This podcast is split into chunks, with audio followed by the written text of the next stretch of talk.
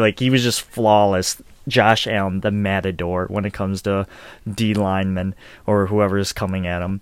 You got to send multiple that. guys. I like that, the Matador. Yeah, Josh Allen, the matador. Coin it. You're now listening to the Wandering Buffalo podcast with your hosts, Andrew Chang and Justin Goddard.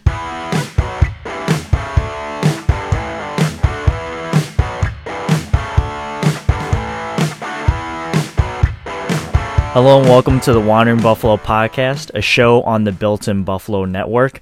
As always, I am your co host, Andrew Chang, and alongside me is my other co host, Justin Goddard.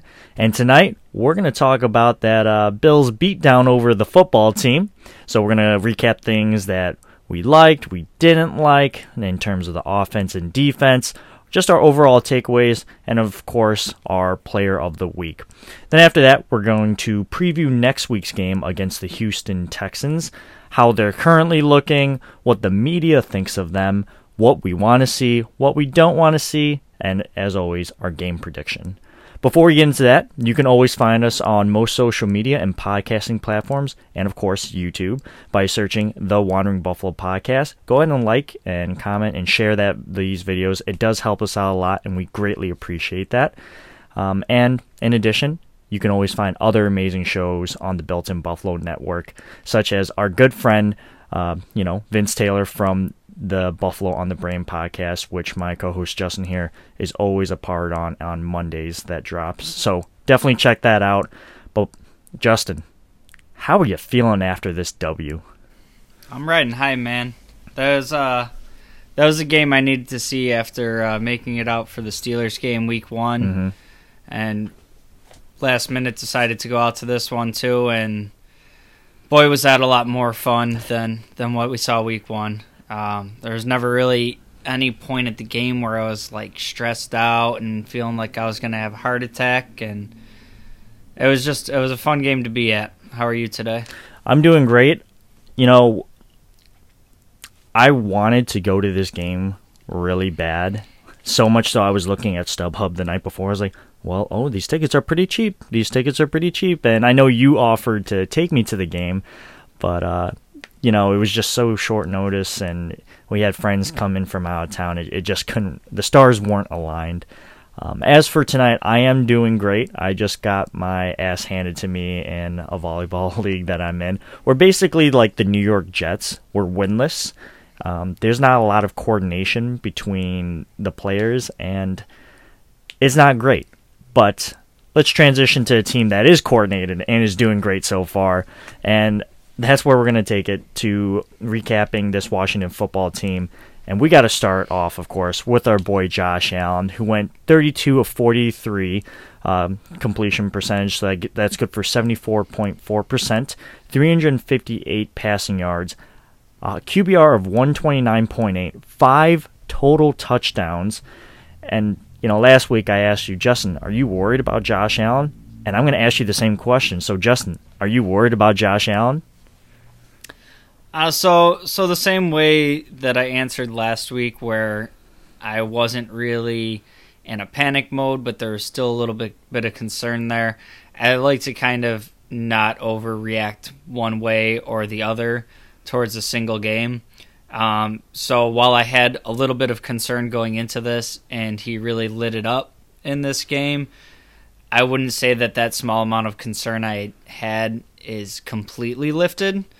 Um, but it certainly took a lot of steps to make me feel like we like 2020 Josh was the real deal, and you know over over the sample size of last year, I've kind of always felt that way. That's why I kind of stayed on the reserved caution side. Um, but it was a really fun game to see him getting back on track. For sure, and you were there in person, which I, I can I can't even imagine how electric the stadium was. And I'll say this: if you're still nervous about Josh Allen, that's okay. you know, I don't personally agree with you, but you're entitled to your own opinions. And if you need to see a little more, you know, 2020 Josh Allen, that's perfectly fine. Don't don't let anyone tell you how to feel. he looked more like MVP Josh Allen today, and he even said he still left throws out there. So, you know, he's always got that growth mentality that he wants to be better. And I will say, Josh Allen is one of the few quarterbacks that is cognizant of his game flaws and he's able to address it post game with the media and then work really, really hard at it and make significant improvements the following week. So I, I you know, big kudos to Josh Allen. He looked real good today and bouncing back from that two game low is just simply amazing. Right? Yeah, and I, I wouldn't say that, you know, there's not other quarterbacks out there that aren't cognizant of it and I just think with Josh we we always get a very open and vulnerable Josh and he never shies away from from taking onto his shoulders you, you know his shortcomings and when he really excels he's always given the love around to his teammates and he he could go out and throw for 500 yards and he's not going to be like hey I was great today he's still going to say you know we had a good game we got some work to do and we're on to the next team so I really feel like he's always working towards that next step, and he's never really complacent with where he is. Right, right. Well, let's talk about the five men in front of him who, you know, pass blocked and run blocked for this team. And, of course, that's the offensive line. Again, I think that they took a step in the right direction. I'm going to have to look at the tape and go back on the Game Pass and just kind of watch the kind of a couple of the reps throughout there. But I felt like the O line, again, was on the upswing in terms of pass blocking, I thought they did as good as they could with a defensive line like Washington's. And don't, you know, Josh Allen wasn't sacked, but that doesn't mean that there wasn't any pressure or havoc being generated from that Washington defensive line. And I don't know the exact number off the top of my head, but I'm pretty sure Cody Ford gave up, I think, around 10 pressures, maybe more. It's something it's something absurd like that. And I even texted you right at, right in the first series because I saw Josh sidestep.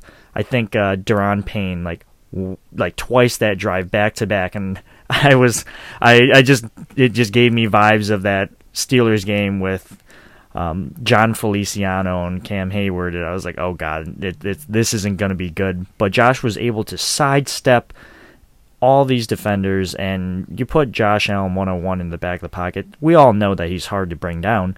So, again, easily sidestep the pressure, able to roll out to his right, and, you know, eventually make some really good plays like that Emmanuel Sanders touchdown.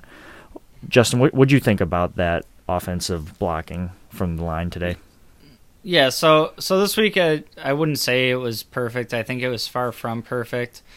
Um, but what I kind of took away from this game with a really good front four in Washington, um, kind of reminded me a little bit more of the pass blocking last year. Mm-hmm. Um, when you have a quarterback like Josh, there's inherently you're going to have to stay on your blocks longer. He likes to you know, kind of hold on to the ball and get to the second, third option and whatnot. And you know, sometimes when he's scrambling around back there, it, it's it's hard to stay on your mark. Um, but what I saw in this game is like, yes, while there was pressure, it was usually you know one guy getting through, kind of like you mentioned, and I'll take my chances of Josh making one guy miss, or there was a play in particular I remember. Um, Chase Young kind of let himself get too far upfield, mm-hmm. and that Josh uh, steps up and slides over. I think that was the Emmanuel Sanders touchdown, mm-hmm. Um, and he gets moving to the right. You know, it's they get paid to make plays on both sides of the ball, and while I do think there was pressures given up, the difference between this game and the Pittsburgh game is you had two, three guys getting through at a time versus Pittsburgh, versus this game was kind of you know one guy sneaking through, and it was pretty consistent that somebody was getting through. Mm-hmm. Um, but again, that's that's kind of Josh's bread and butter. I think I think he almost thrives there more of let me make this guy miss and get out on the move and slide the pocket and mm-hmm. so I I think there's still work to be done there, but I think this game was very encouraging from from the offensive line perspective. Yeah, it's like it's almost like he's in in in the pocket, and he as soon as a defender comes in, he just pulls out that red Toro flag, and he's like, "All right, ole," and then he just goes the other way. I, at least that's how I felt. Like he was just flawless. Josh Allen, the matador, when it comes to D linemen or whoever is coming at him. You got to send multiple that. guys. I like that, the matador. Yeah, Josh Allen, the matador. Coin it. And then, you know, I, I thought it was very interesting that you said, you know, Chase Young had to, you know, go upfield and Josh Allen was able to go up to the right and, you know, roll out. I thought Daryl Williams, you know, before I heard about these pressures uh, with Cody Ford, and I thought Daryl Williams actually looked the worst, but I, to your point, maybe they were letting Chase Young go up the field more so Josh Allen could step up in the pocket, which doesn't sound right in my head. Like, oh yeah, I just let this guy go by me. Like, you know, like it, I did that on purpose. But it does make sense in terms of, and I, I, I got to give credit here because I, I think Joe Marino mentioned this, but it makes sense because it makes a defensive player run a longer path, and Josh typically throws the ball under three seconds, so he's got to run up, run five yards in three seconds. Why not make him go the longer path? Like, you know? So I guess that makes a lot of sense, but in my head, it's just like Daryl Williams gives up. Like, I want you to go around me the long Yeah. way.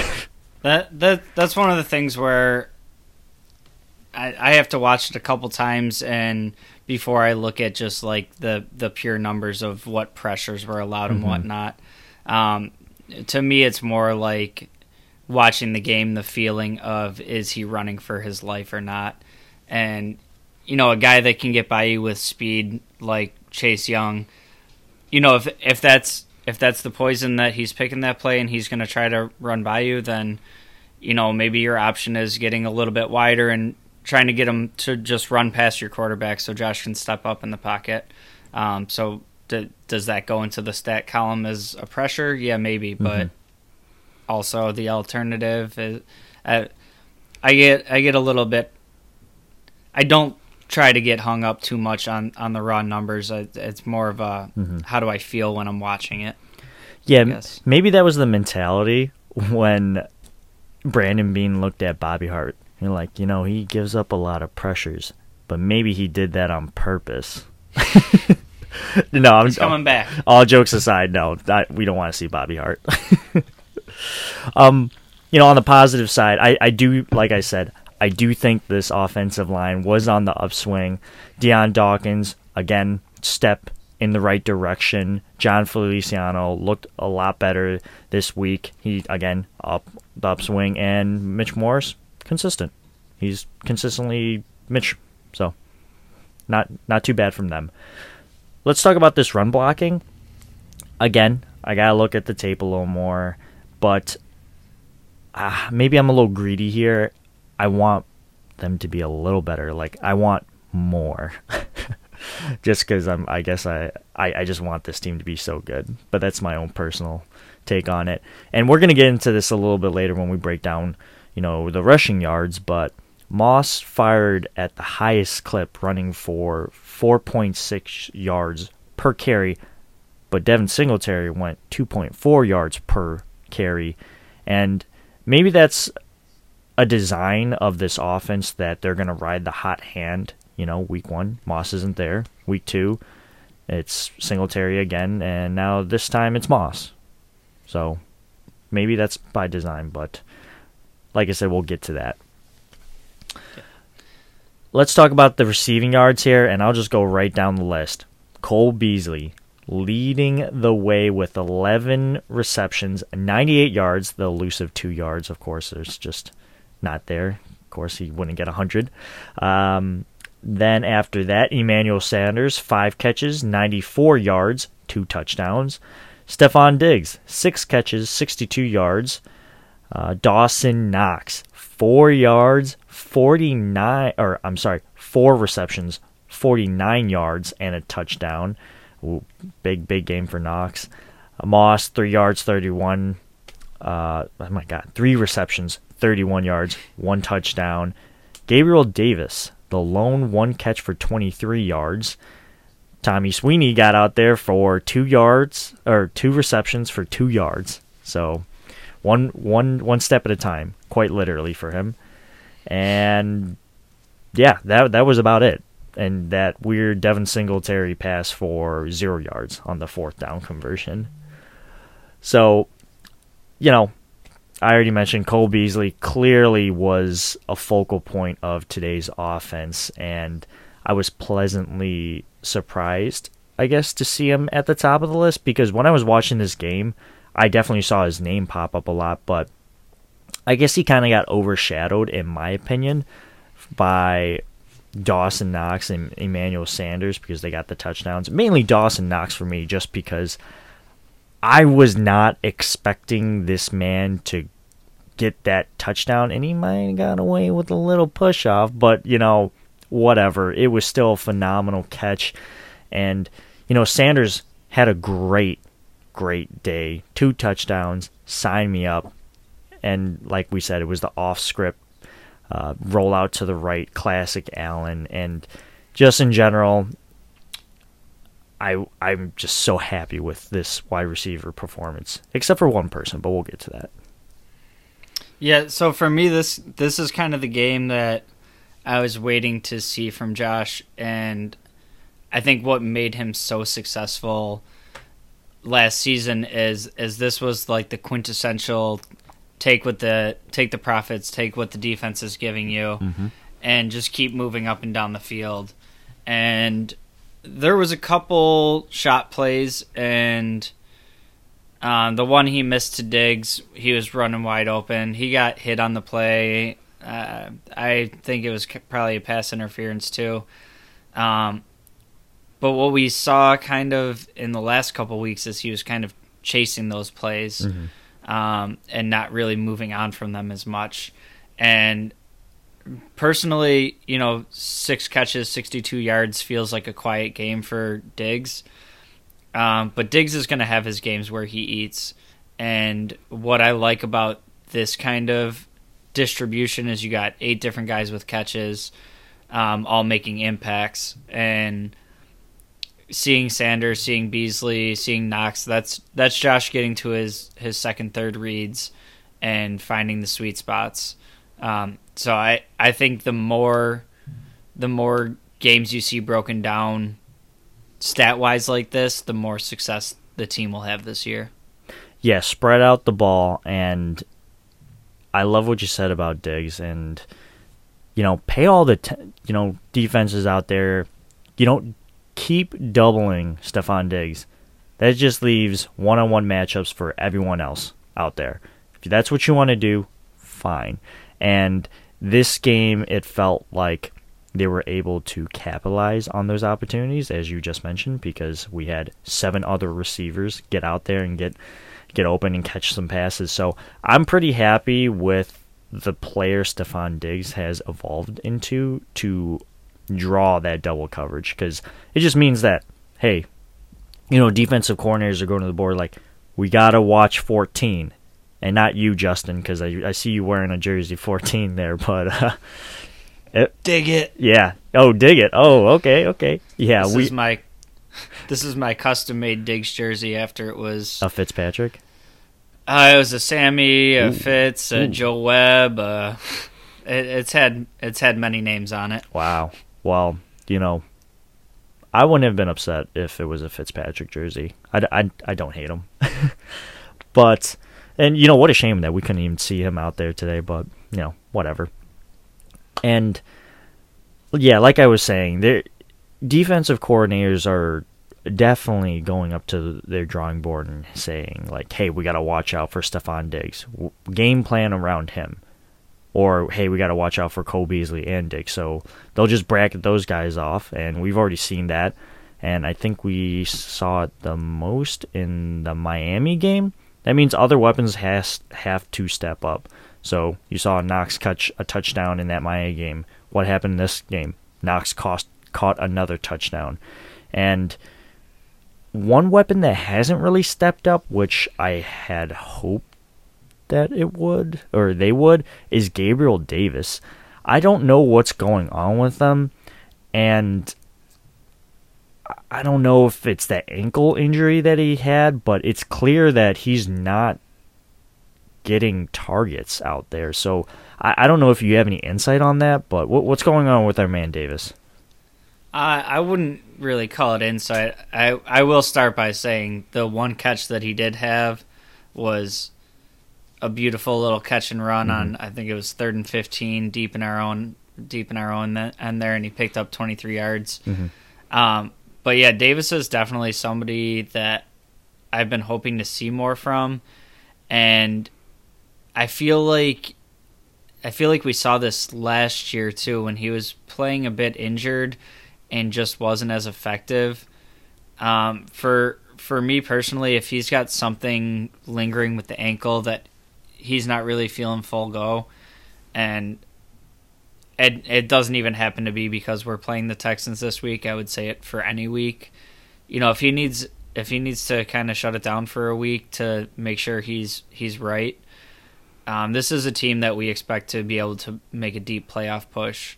Um, so I don't want to see him trying to do too much at the beginning of the season mm-hmm. and really have this drag on.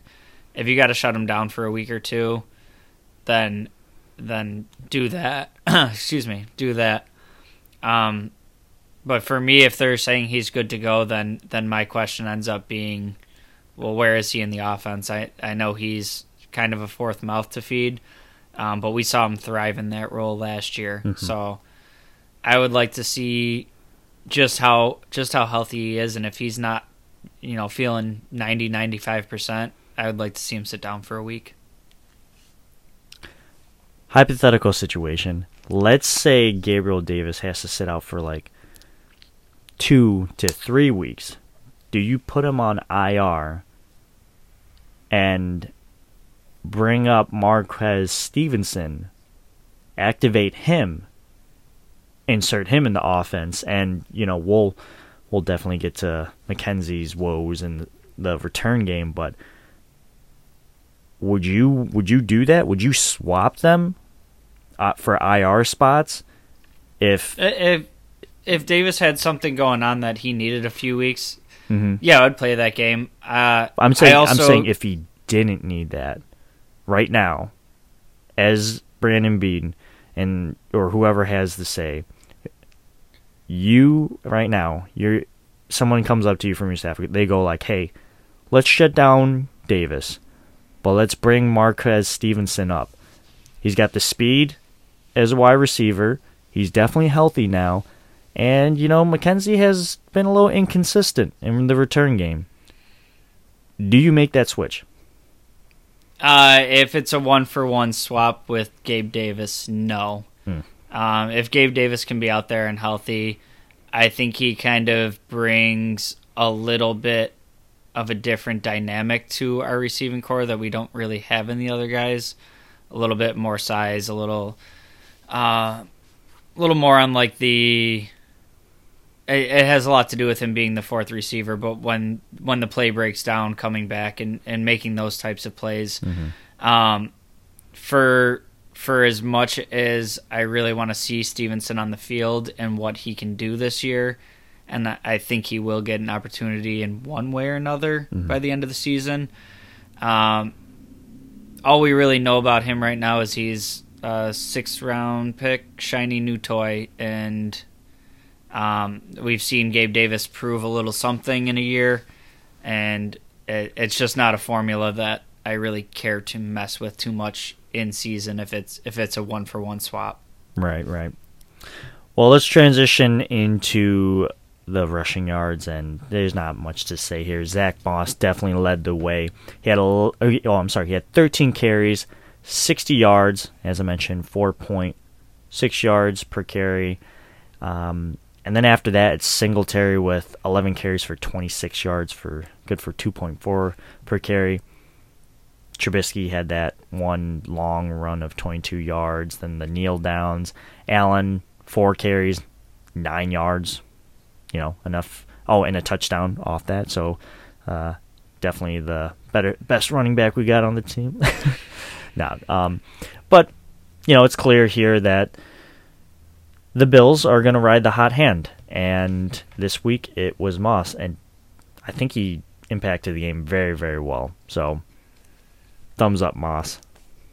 Yeah, for for me, what I like most about looking at these numbers of the running backs is, you know, you just take an outside glance at Singletary um, when he broke off that 46 yard run and then for a touchdown, and it ends up being, you know, he had like an 80 yard day and looks like he ran for something like seven yards per carry. Mm-hmm. Um, what I liked about what I like about looking at these numbers is the outlier for Zach Moss is a nine yard run.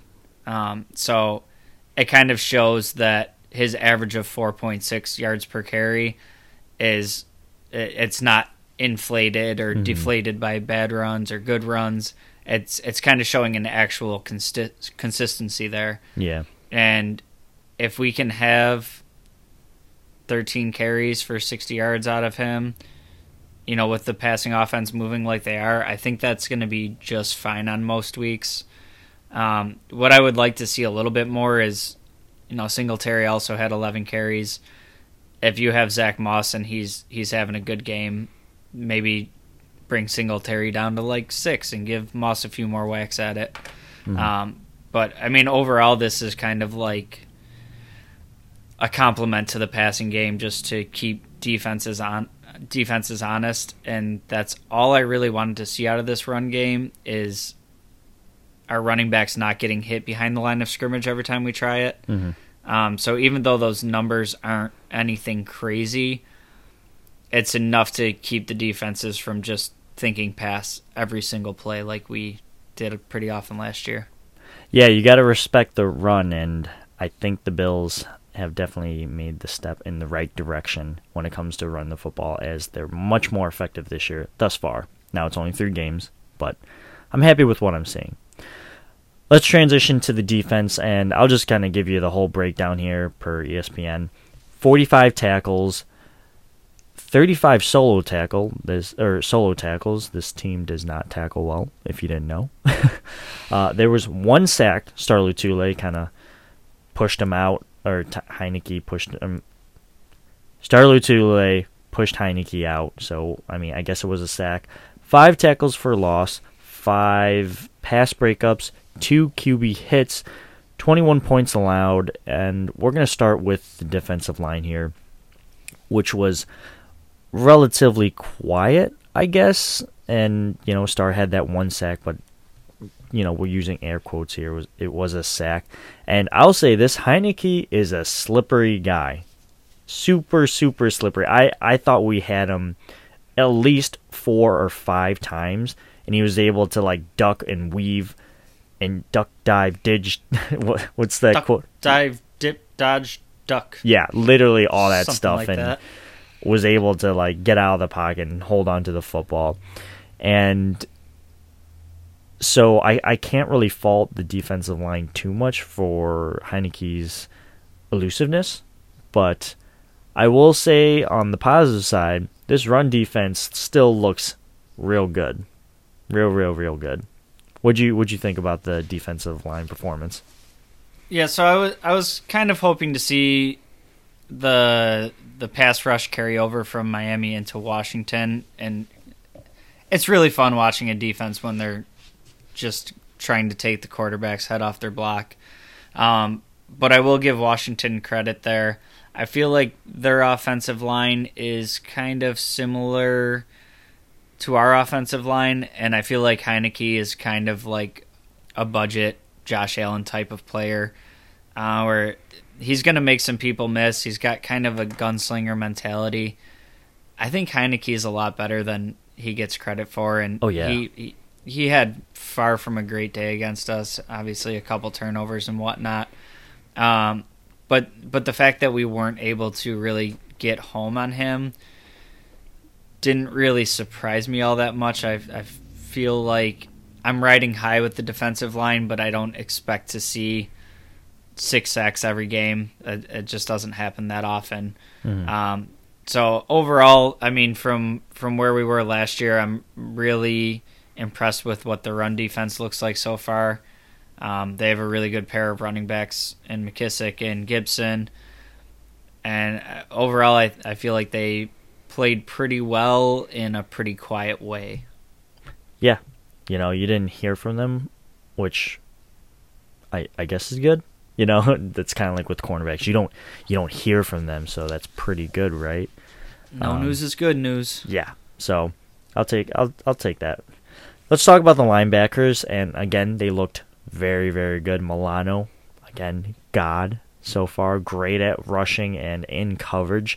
I can specifically recall that one play. I think it was on third down where Adam Humphries, uh, I think just kind of does a quick turnaround, finds a soft spot in the zone, and Milano is able to read it, you know, because he's a former safety, and you know Heinicke throws it to him, but Milano's you know smart enough to recognize the play, able to break that up, and you know they punt the ball back to us. Milano's doing great, and PFF is recognizing it. I've always thought Milano was a great, you know, linebacker here, and he he's. I mean, I don't think any he does he definitely doesn't get underappreciated on this team or uh, from us as fans, but this man is so good. I love I love me some Matt Milano. Yeah, and I was I was really worried that we wouldn't be able to get him back and that he was going to kind of price himself out of Buffalo with some of the injury concerns he's had. Mhm. And that's one where Beane's looking better every day cuz you know, not only is Milano playing at a super high level, um, but that contract that they were able to work out with him, I mean, that's probably at at the very least for linebackers, like that's the best value contract It's in the NFL. better and better. You're getting top tier play for. I mean, he's making good money, but it's not, you know, the the top top end of the linebacker market. So Yeah, it's another stroke of genius by uh, Brandon Beane.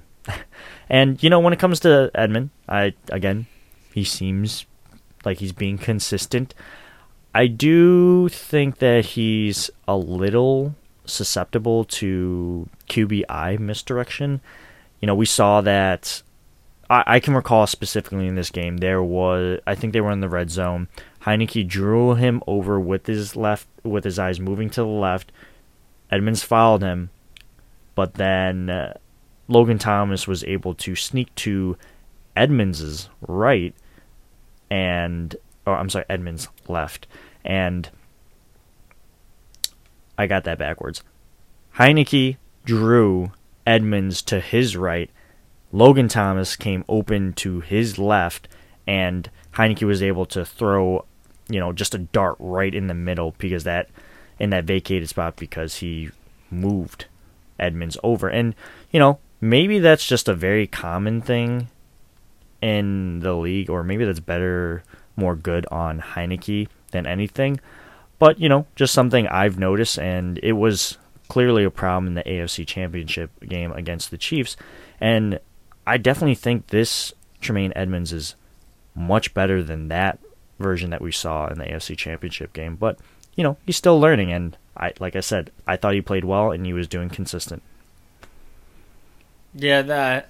So Edmunds is kind of a player for me where I'm gonna get murdered by Bills Mafia. You know, if you have a take against Edmunds, they don't like that. But Edmunds to me is he's kind of coasting off of his draft status for me, and I think he's kind of a fine player. Um, I see an awful lot of, like you said, the he gets drawn with the quarterback's eyes. What what I see the most that concerns me is one missed tackles, and two I see an awful lot of the the falling on top of the piles, um, where he's like just there a second late and somebody else makes the play and, and you see him kind of finish off the play at the end. Um, and to your point, yes, he's much better this year than this time last year. and I do think he's playing with more consistency. I think he's, you know, playing healthy. I think he's playing a little bit more free.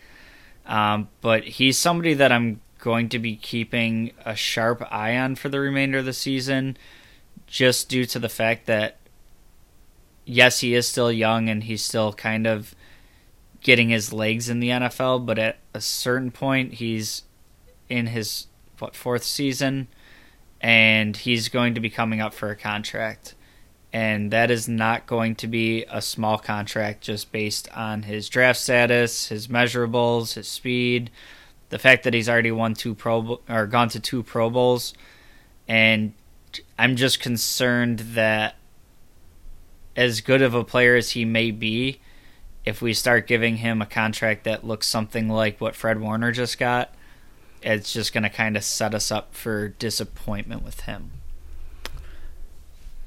Yeah, and I mean, I get it, right? We want more from Tremaine Edmunds, but I I think he's taken a step forward and he can only get better is what I'm saying. And I think so far he's made those steps in the right direction. So that's all I can say. I, I'm just very optimistic on a guy like him. So let's transition to the cornerbacks here. You know, again, no news is great news, and you know, I have nothing to say about Wallace, which is great. I think he did a good job. Taron Johnson, again, playing very, very well so far in his contract year, showing out. And then Tre'Davious White, held Terry McLaurin to only 62 yards and able to do that peanut punch to get the fumble out on that crazy Logan Thomas uh, third third down conversion, I think, and where he looked like he was just owning the Bills. So all in all, I think the cornerbacks did very well, and they needed to because outside of Terry McLaurin, there was nobody. So kind of Yeah, expected, not- but I needed to see it to believe it. Yeah, I don't really have much to add to that. I think I think the whole secondary had a good day, and outside of that one play by Gibson, if you take that out, they had very pedestrian passing numbers, even for a team that was you know trailing by pretty big numbers the whole game. So um, overall, secondary played great. Yeah, and let's move on to the other part of the secondary, and that's the safety. Jordan Poyer, safeties, sorry. Jordan Poyer, Micah Hyde, two interceptions each. These guys are so good, and I love, I love how underrated they are and how they don't get any recognition because I swear it just makes them play even better. And if you're out there and you're kind of upset with the touchdown that, you know, Micah Hyde gave up to Logan Thomas, there's not much he can do in that position because he basically just just got posted up on by Logan Thomas. The ball was thrown super high. He was behind Logan Logan Thomas and that it's just a basketball move. That you know, it, it is what it is and he probably Logan Thomas probably could have done that to most safeties in the league. So I'm not I'm not to give him any flack for that. Yeah, I've never really had any complaints for either Poyer or Hyde. The only one I can really say is the the Hail Murray, and that was just a whole cluster. But yeah, those those two have been since they came over together. They've been super dynamic together. They play really well off each other. Just all around two great players at safety, and another great game for them. I can't believe you just brought up the Hail Mary. It just it's like Voldemort's I had name. to think of the I had to think of the one time I had a complaint about them. It's literally like Voldemort. One. Then instead of the name, the name, the one who shall not be named, the play that shall not be named. Play like, that shall not be named. I'm good on that. All right, let's uh, wrap up this game performance by talking about special teams and coaching. And we got to start with special teams, right? McKenzie, what was that kickoff? He, I, he let the ball bounce like he was fielding a punt. And the last time I, I could think something like that happened was probably Mike Gillislee. The last game, I think that was the last year that Rex Ryan was our head coach. It, it was the last game, week 17, and Kelce just let it fall in the end zone. The Jets like scooped it up and scored a touchdown at the end of the game and won. I, I just remember looking at that and just staring at my TV, just being shell shocked, and just thinking to myself, "What are you doing?" Yeah, that that was not a fun play to Mm-hmm. be in person for. Um, the my overall feeling on on that play, and I could be wrong, but my feeling is that there was a mental lapse there, Mm-hmm. and he was treating it as as a punt return, Mhm. and was like, "Hey, I'm not going to be able to field this ball very well. We'll just let it bounce, and it'll be safe." And then probably realized too late that oh oh shit, that's a live ball. Um, I have to watch that play again a couple times. I know the wind kind of took it weird, and it it was a very weird play, but. But- That's he let it hit the ground, which, in my opinion, is not what you wanted to do. Because at that point, it definitely becomes live, and you don't know where it's going to bounce. you know? yeah. Speaking of bouncing, there were two other occasions where, you know, Isaiah was in the punt return position. He let a ball bounce that took a Washington roll, and Washington was able to down it at the 10 yard line on the Bills 10. And then there was one where he fair caught it, where he could have easily gained like 10 to 15 more yards at minimum, but he fair fair caught the ball, and you could just tell when, as soon as he looked forward, he's like, shouldn't have done that. So, just a little inconsistency for McKenzie for my liking, and uh, he's got to get better. Yeah, it, it, for me, when when Roberts walked, this this was just the reason why I was upset by it. It's just Mhm. it doesn't always seem like McKenzie is making the smartest play, and that's I could always count on Roberts for that. So the explosiveness is fun, but I'm more interested in seeing consistently the smart plays. Yeah. Well, you know, it's funny that you mentioned Andre Roberts because not only are we playing him next week, and I guess he's not doing super well I in think he has Houston. like three fumbled punts this year. Really? Yeah. So maybe maybe we parted ways at the right time. but let's get back to this game. Bass, you know, made all his kicks and field goals. That's great. Haack, consistent again, dropping the ball within the opponent's twenty. So I like that. And when it comes to coaching, Leslie Frazier again came through with a grade A plan, and Daboll went in. You know, and so did the offense for his grandma's passing. So, big thumbs up from me. Really sad to hear about his grandma, but uh, really, really nice to see all that come together. Yeah, and agree with everything you said. It's it's nice seeing Matt Haack get get the ball down inside the opponent's twenty. Um, that seems to be what they were going after when they kind of did the swap for him for Bojo. So Mhm. if he can keep consistently doing that, I I guess I'll uh, eat my crow and accept Matt Haack. And lastly, let's talk about the spotlight player of the week. You know, a- after the game, we were all messaging in our group chat with you know Jake, our executive producer, Justin, and I. We all came up with you know some players we wanted to put out there. Justin, who's your spotlight player of the week?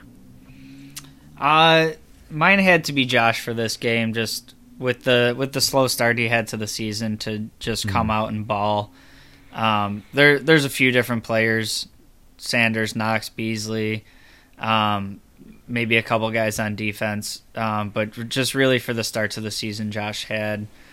Uh, it it felt right for it to be him this game, and I'm sure he's going to have a lot more of those performances. So we'll we'll swing the ball around a little bit later on. Yeah, for me, I you kind of gave it away, but I, I got to give it to Knox. This man, oof, he he showed up today, and I was pleasantly pleasantly surprised, and just that touchdown that he had was just gold. Not to mention the prom pose after, like Oh, Hilarious. hilarious. Well, anyways, that's going to wrap it up for this game recap. So let's transition to our game preview against the Taradless Texans. But before we do that, let's take a quick break and we'll be right back.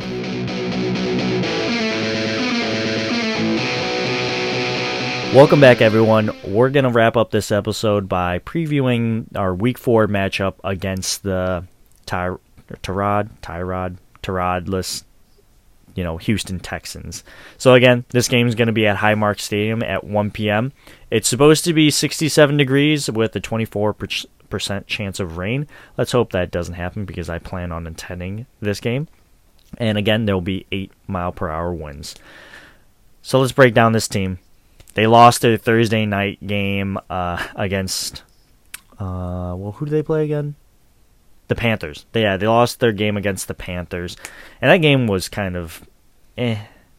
I didn't really enjoy it too much, and the only reason why I don't enjoy it is because I have Christian McCaffrey on my team, and if you play fantasy, you know that this sucks. So I'm I'm hurting a little bit, but uh, hopefully your fantasy teams are doing well. Hopefully I'll get uh, Chuba Chuba Hubbard, you know, the infamous Chuba Hubbard on the waiver wires. But the the team itself, Texans, are second in the AFC South, and they and their head coach is David Culley, who somehow beat out our man Leslie Frazier. So I want to say a big thank you to the Houston Texans hiring organization for not hiring Leslie Frazier because we get to have him back. So you guys are doing great. Keep up the great good work and just keep on doing you. You dumpster fire. Oh, that that poor poor organization. Anyways, let's transition to what Sportskeeda, which happens to be the the best place to find their strengths and weaknesses into the season. So let's talk about their strengths first, Justin, and that's got to be a deep running back room.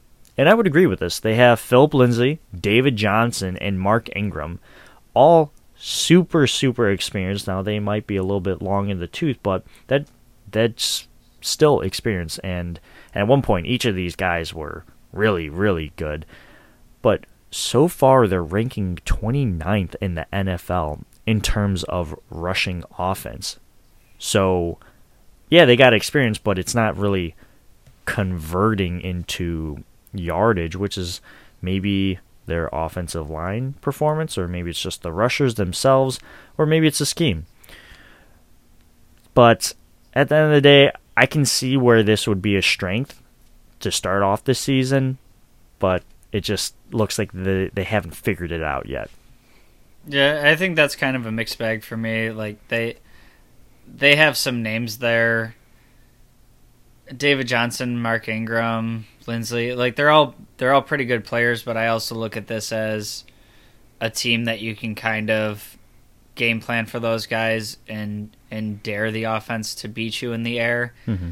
And you know that even with Tyrod Taylor, we saw a lot of him in Buffalo, and I love the guy, I respect the guy, but he's not making anybody shake in, in their boots at his prolific passing game. Mm-hmm. Um, so I think it's kind of other teams can key in on those running backs and and kind of make it tough sledding for them. Yeah, and I'm just not really scared about this running back room because again, 29th 29th in the league for those kind of names, it's just like what what what what? You just would Definitely expect have- a little more. I definitely have more concern going into playing Antonio Gibson and McKissic. So Oh yeah, absolutely. And I guess we'll transition to the next strength here, which is Brandin Cooks. And so far he is showing out and he's I believe what is he? He's third in the league in as far as receptions or yards. I can't remember which one it is, but he's got 322 yards. And I don't know how a guy like him gets tossed around. So wasn't he like wasn't he on the Saints, then he the Patriots, then the Rams, and now he's at Houston, right? I don't know if he had another stop, but I don't know how a consistent 1,000 yard receiver just gets bounced around so much in his c- career. Like, is he secretly like really mean or something, or not a locker room guy, or is he like Antonio Brown esque? you know, calling their GMs racial slurs or something. I, I just don't know what what's going on with this dude. Like, why why why does no one want him? Yeah, I've, I've never seen anything like that about him, and usually that makes its way out. Mm-hmm. Um, yeah, I've, I've always liked Cooks as a receiver. I like him much better as like a number two option because he'll still put up those numbers with somebody opposite him. Um, for for this for this team, it's kind of like you know they're gonna do some passing, and somebody's got to catch the balls, and who else are they really going to be able to throw to? So Mm-hmm. I'm really not surprised he's putting up stats. He's a good player on a bad team. Yeah, I feel like every coach that he's had, when he gets like a thousand yard uh, re- receiving yard season, they they got like a sticky note on the back of their hand, and they're like, "Hey man, you're doing a great job." Slaps him on the back, and on the sticky note it says like "for sale." Like, like why? I just. And it's crazy because he, he's leading. Well, he's a top three in terms of reception yard, receiving yards, but again, this team is 29th in the league. So there's not production going on with outside of him. So they're 20 they're third worst in rushing and they're third worst in receiving. So not I I guess it's their strengths, but it's not really their strengths at the same time. It it's kind of weird. And I'll go into the other strengths that Sportskeeda kind of provided us and they're very questionable, so I'll let you kind of decide here. And again, this is before the season started, so you gotta gotta take it take it for what it's worth. They said their kicker, who's on IR, so that's out the window. This is a stretch. Their strength of schedule, which ranks 15, so dead in the middle. Don't really see how that's the strength of this team. It's just kind of like, yeah, my biggest strength is I don't got to play against some tough guys. like what? like, are, are why are you hanging your hat on that? And uh, this one's real funny. Element of surprise because of the huge turnover of head coaches. Like we're so this is our strength. We have all new pieces. We're trying to figure it out. And by the way, we hired a coach, our head coach, who's not really good at coaching wide receivers. And we're that's our strength. Like what? Yeah, I I looked through this list of the other strengths and I was like, well, you're you're really stretching for something like the strength of schedule. One of the strengths has nothing to do with the team. It's it's how the Yeah. NFL made their schedule. Like, If anything, I would put that a weakness. yeah, Not very many. they're strengths on this struggling. team. To be fair, they've already matched how many games I thought they would win for the season. So Yeah, I'll give you that. And they did give Cleveland a bit of a tussle there, so I guess that's okay. But uh, whatever. so let's transition to their weaknesses, which is a little bit more realistic in my opinion. And we got to start with no Terod Taylor here. And I love Terod, man. He, I again, so weird that he randomly said that one. Like I say, randomly said one time, but it was like a couple years ago. He's like, "Oh, by the way, my name's not Tyrod, it's Terod." and then nobody started calling him Terrell. Yeah, it was like- that. hey, like, hey, man, uh, it's kind of like when people look at my, my last name, they go like Chiang, and I go like, no, it's Chang. Like, okay, Chiang. Like, okay, all right, dude. Like, I've said what I said. like, thanks, dude. But no, he he was a backup all like through his rookie year in Baltimore behind Joe Flacco out of all quarterbacks, you know. That wow. Like There, there's your variance. yeah, and then he comes to the Bills. We ship him off to Cleveland for a third round pick, which I thought was really good value, you know, but I, I, I liked him. And then he gets concussed, and Baker Mayfield has that crazy Thursday night football game against the Jets and wins, and that starts that era. And then he gets a lung punctured out against the Chargers, which is absolutely ridiculous. And now he's with the Texans. Oh, and he's now put on IR. Like, this man is getting kicked around the curb. I don't get it. Like, what a poor guy. Poor, poor guy. Yeah, I I always loved him as a person. Mm-hmm. Uh, As far as a quarterback in the NFL, uh, he's probably like right on the fringe of of starting caliber quarterback slash very high end backup quarterback. Um, but he was always a very likable guy and just just had so many weird shots and just so many bad cards dealt his way. So I I've always kind of rooted for the guy um, after leaving Buffalo, and and he's just gotten some bad hands, and Mm-hmm. hopefully he can come back from this injury and lead Houston to another couple wins. Yeah, and you know what? I'll say this very proudly.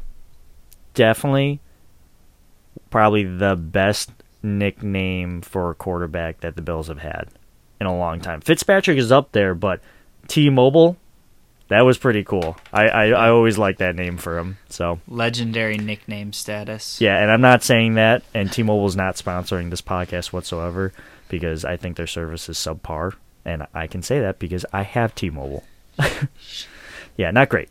Um, but let's transition to the other weakness, and that's where's the talent? And I'm thinking about that meme where you know the guy's like holding the jag and he's just looking around. I was like, where's the talent? There's just been a mass exodus of it over the past couple years. Hopkins traded to Arizona. Watt asked for his release. Now he's in Arizona. Duane Brown got traded and now he's in Seattle. Clowney, which, you know, whatever, say what you want to say about him and his character and his effort. He was still a really good player that was sought out for a while, but he left Houston.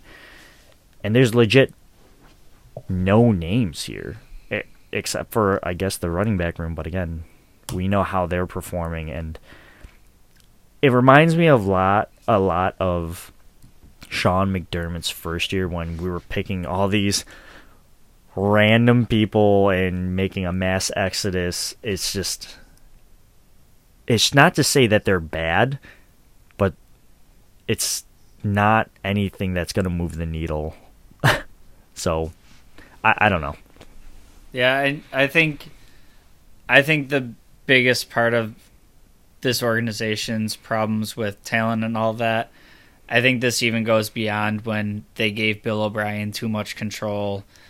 Um, I I could talk for forty minutes alone on their organization at the top end and all the follies that they've done there. I won't subject you to that, but this is this goes far beyond the talent on the field that they have an organizational problem in Houston and it starts at the tippy tippy top and like you said it, it kind of reminds you of when McDermott and Beane came came over and started fixing up the Bills. Um, I just I don't see that that prospect in sight for Houston. I think they're going to be Yeah. in, in this spot for a while. Yeah, and not to you know, we won't go into it like but that you know, the FBI is now involved with that Deshaun Watson thing. That's not good. you know, if the FBI is involved, you're that's that's a pretty, you know, not, you know, not to say that it's not a red flag, but this this is like a wave of red flags like like, "Hey, something's wrong here." Like no thank you. And if you're a free agent like who and you're seeing this mass exodus of talent and you're just like, ooh, do I want to go there? Like, but money, I guess. Whatever. Let's move on. Uh, oh, you were gonna say something? No, that Oh. uh, we covered it. Yeah. And the next weakness is Mr. Longneck himself, Davis Mills, in my opinion. And this wasn't even on the list. I threw him on this list because he ain't it. and he maybe he could be it one day. He's just unproven. And what I saw from him on Thursday night didn't impress me. The one thing that I did notice again was his long neck, and you just got to protect that neck, man. Protect This- your neck. You want to talk about this D line come like you know trying to take your head off like that? That ain't that is not doing you any favors, okay? and I understand that's not his fault, so I'm not I'm I'm done harping on him for that. It was just one thing I noticed. Like you ever watch that How I Met Your Mother episode where you never notice things about your friends or whatnot until somebody mentions it, and then the, The glass breaks, shattering. and you're Yeah. then now you're like, you can't unsee it. I never noticed it until I I think I, I I think I was listening to the Buffalo Beat and they said something about his neck and I was like, let me look at this. So I looked. I was like, damn, unbelievable, unbelievable. Yeah. But it, he's a rookie quarterback and. You know how McDermott is against rookie quarterbacks, and so far Leslie Frazier is making some really good plans. So I don't foresee this being a strength. In week Yeah, I- four. I can't even like fault Davis Mills for this one. I I think he has some potential, but you know, we're not even talking like a top 10 first round pick quarterback. And I think he was in third round, something yeah, like third that. round, I think. Yeah. So, you know, you saw even in like Josh's rookie year and what he's evolved into, you know, being a top 10 pick and coming into a team devoid of talent like that, Mhm. you know, yeah, he had his moments where he flashed, but his first year he he wasn't a very good quarterback. And and those those are the type of guys that are supposed to be, you know, more pro pro ready and ready to put a franchise on their back and whatnot. Um, uh, Davis Mills shouldn't even be sniffing a field this year, and I I think he has the potential to be something in the league, but Mhm. Getting a start like this is, is not going to be good for anybody. Yeah, and I guess we're transitioned to the last weakness, and that's their best cornerback. Bradley Roby is still suspended, which leads me to a follow question: Who do they have then? Who do you have to defend the Bills' receivers or running backs? Like if they if you need a cornerback to come down to the box and tackle Moss, like that's like it, it's just not good, in my opinion. It's just not good. Yeah, there there's really across the whole team. There's nobody. I mean, maybe outside of Brandin Cooks, that really puts any sort of fear into me. So we have to make sure that we stay focused on this game and don't start worrying about the Chiefs next week Mhm. because it is the NFL and anything can happen. We've seen them play some teams tight, but not too many players on that team really give me concerns. Yeah, and again, I guess that just kind of speaks to Brandin Cooks' skill because he's still doing really good on this team. So Have fun with Trey. yeah, yeah, seriously. All right, let's transition to the things we do want to see and don't want to see. And you know, Justin, I always lead this off. Why don't you kick us off with things you want to see? What I would like to see is the D line eat. Um, what we saw two weeks ago against Miami, um, it's kind of a very similar situation, and you know, we starting off with Tua, and then you know, Jacoby Brissett actually has some experience in the league. He's he's seen a lot of things, but that kind of younger, unproven talent at quarterback is what we're going to be facing here.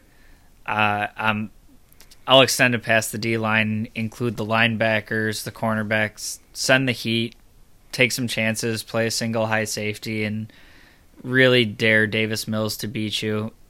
Leave leave Hy- uh, Hyder Poyer back there and let him try to take a shot and beat you that way. Um, I think this is another game where we could conceivably see six, seven sacks and have some from the D line, maybe a corner blitz in there, maybe linebackers. Um, but I kind of want to see them just tee off on keeping everything inside five yards and Hmm. stopping running backs in the backfield, getting sacks, forcing mistakes, and, and really play opportunistic like that. Wow. You you want you want I'm out the, for blood, buddy. You want the Tua and what's his name, Jacoby Brissett deal. Yeah. You want that package? Okay. Are you are you are you, has the Houston playoff game still resonating with you? Um, no, I just think it's the opportunity. I think I think Houston's gone enough, gone through enough since they beat us in the playoffs. They went from. But you want more. Yeah, yeah. I want to see who's on the roster besides beyond Davis Mills to play quarterback. Oh, oh wow. okay, wow, wow. All right. Well, I'll tell you what I want to see, and I want to see McKenzie be good in the return game, punting, punt returns, kick returns. It he's shown good, and some bad. Again, that uh, that we mentioned earlier in this episode against the Washington football team. This inconsistency, that's not good for my heart. or your hearts or any of the hearts of the Bills Mafia. I, I don't want to go like, oh, what, what, what are you doing? Like, I, I just need him to be consistent one way or another. You know, if he's consistently bad, fine. Then we know that we need to do something, and we have someone like Marquez Stevenson waiting in the wings. Not to say that might be a better option, but it's something maybe we could turn to. I, I just need, I just need to know, man. I, I want his, I want McKenzie to do well. The face of the franchise, he needs to be good. Can't have a face of the franchise be bad at what he does. It's unbelievable. So on on your wavelength there, I'll sprinkle in a little bonus thing I want to see. Um, if if Stevenson is healthy and can be activated off the IR, I think this might be a fun game to maybe activate him and deactivate Breida for a game, something like that. And if it is a game where we can get maybe like optimistically like a three score lead and you can sprinkle Stevenson in there on some return return duties and see how he looks in live action. Um, this is kind of where I was talking about. I don't rule out Stevenson making the roster by the end of the year, and I think it would be in the vein of McKenzie still struggling and wanting to see what he has. So maybe maybe bring him up for a game if he's healthy, see what he's got.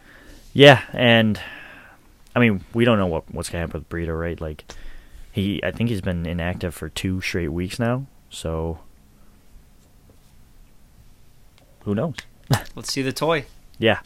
Let's transition to things we don't want to see, and I, I'll start here.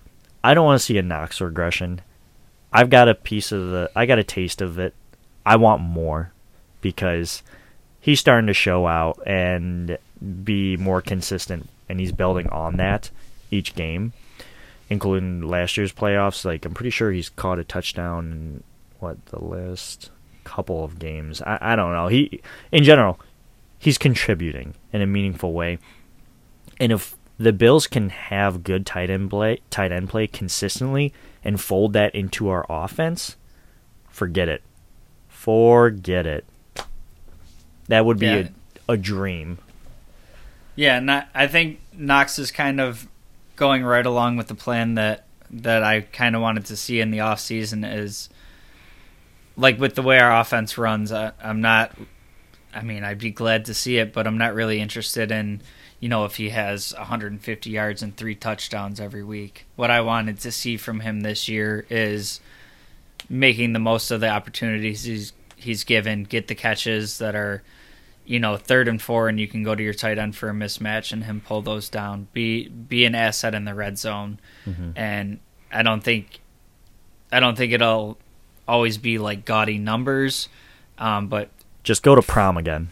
Yeah, four catches for fifty yards and a touchdown. I'll I'll take that every game of the season. Go to prom. And uh, for what for what I don't want to see this week, and I've kind of mentioned it already a couple times, as I I just don't want to see a team that feels like they're looking past their opponent.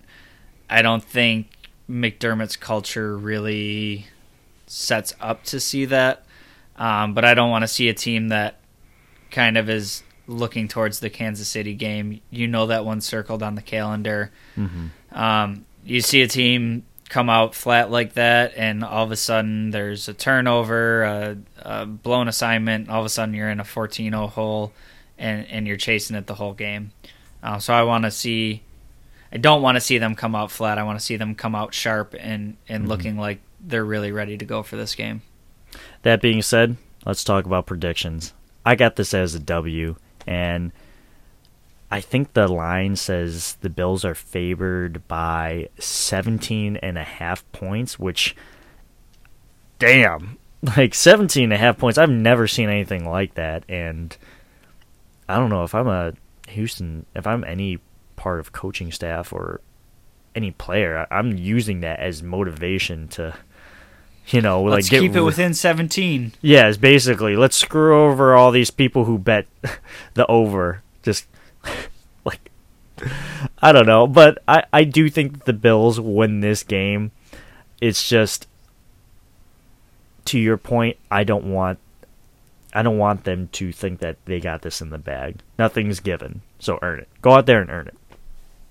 Yeah, so I'm I'm predicting a win, and whenever I see a spread that big in the NFL, I just it it changes my score prediction for the game because I I think there's a good chance that this is a pretty big beatdown. Um, but if I were betting my own money, I would bet on Houston covering. Now I have been you know doing my hypothetical bets, and I've been terrible this year, so don't use my betting advice.